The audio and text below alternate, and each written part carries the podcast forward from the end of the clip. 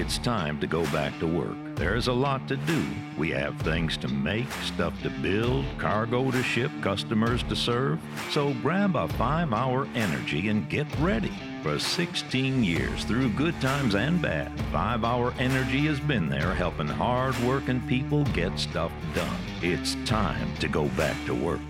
Let's roll up our sleeves and get going. For more information and to order online, visit five hour energy dot com. एक radio dot com प्रस्तुत करते हैं tales of Panchatantra, Panchatantra की कहानियां।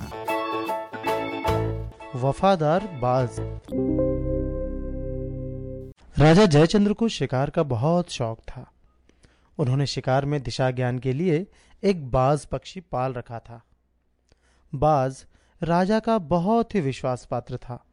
वो जहां भी शिकार को जाते, बाज को साथ ले जाते थे। एक दिन राजा शिकार करने गए हुए थे। शिकार का पीछा करते करते वे बहुत दूर निकल गए। तब राजा ने बाज से कहा, मित्र, शिकार तो हाथ से गया, अब तो बहुत प्यास लगी है, पानी तलाश करो। बाज उड़ गया। ढूंढते ढूंढते परेशान हो गया, मगर उसे पानी कहीं नजर नहीं आया।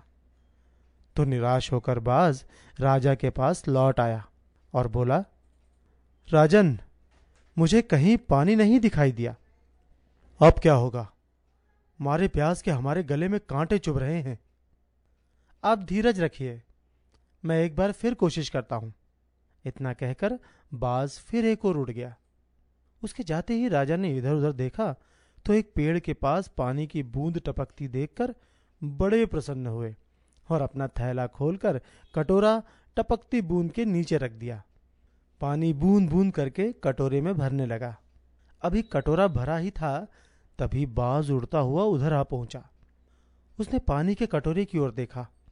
उसी क्षण राजा ने कटोरा उठाया और पानी पीने के लिए जैसे ही मुंह की ओर बढ़ाया, बाज ने बड़ी तेजी से उड़कर पंजे से झपट्टा मारकर कटोरे का पानी बिखेर दिया।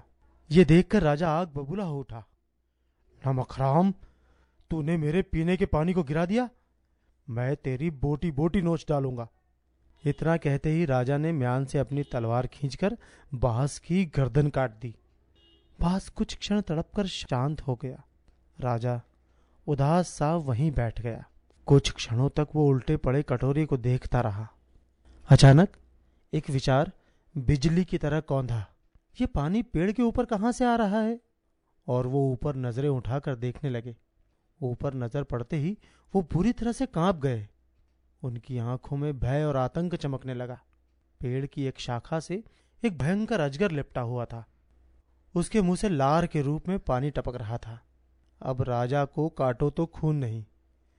वो वहीं बैठकर बाज के धड़ को हाथों में उठाकर पछताने लगे। मगर अब पछताने से क्या, बिना विचारे वो अपने साथी को खो चुके थे। वो रोते पीटते लौट आए। सच ही कहा गया है, बिना विचारे कोई भी काम नहीं करना चाहिए। एक radio. It's time to go back to work. There's a lot to do.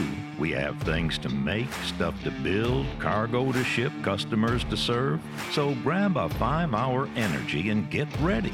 For sixteen years, through good times and bad, five hour Energy has been there helping hard-working people get stuff done. It's time to go back to work. Let's roll up our sleeves and get going. For more information and to order online, visit five hour energy dot com.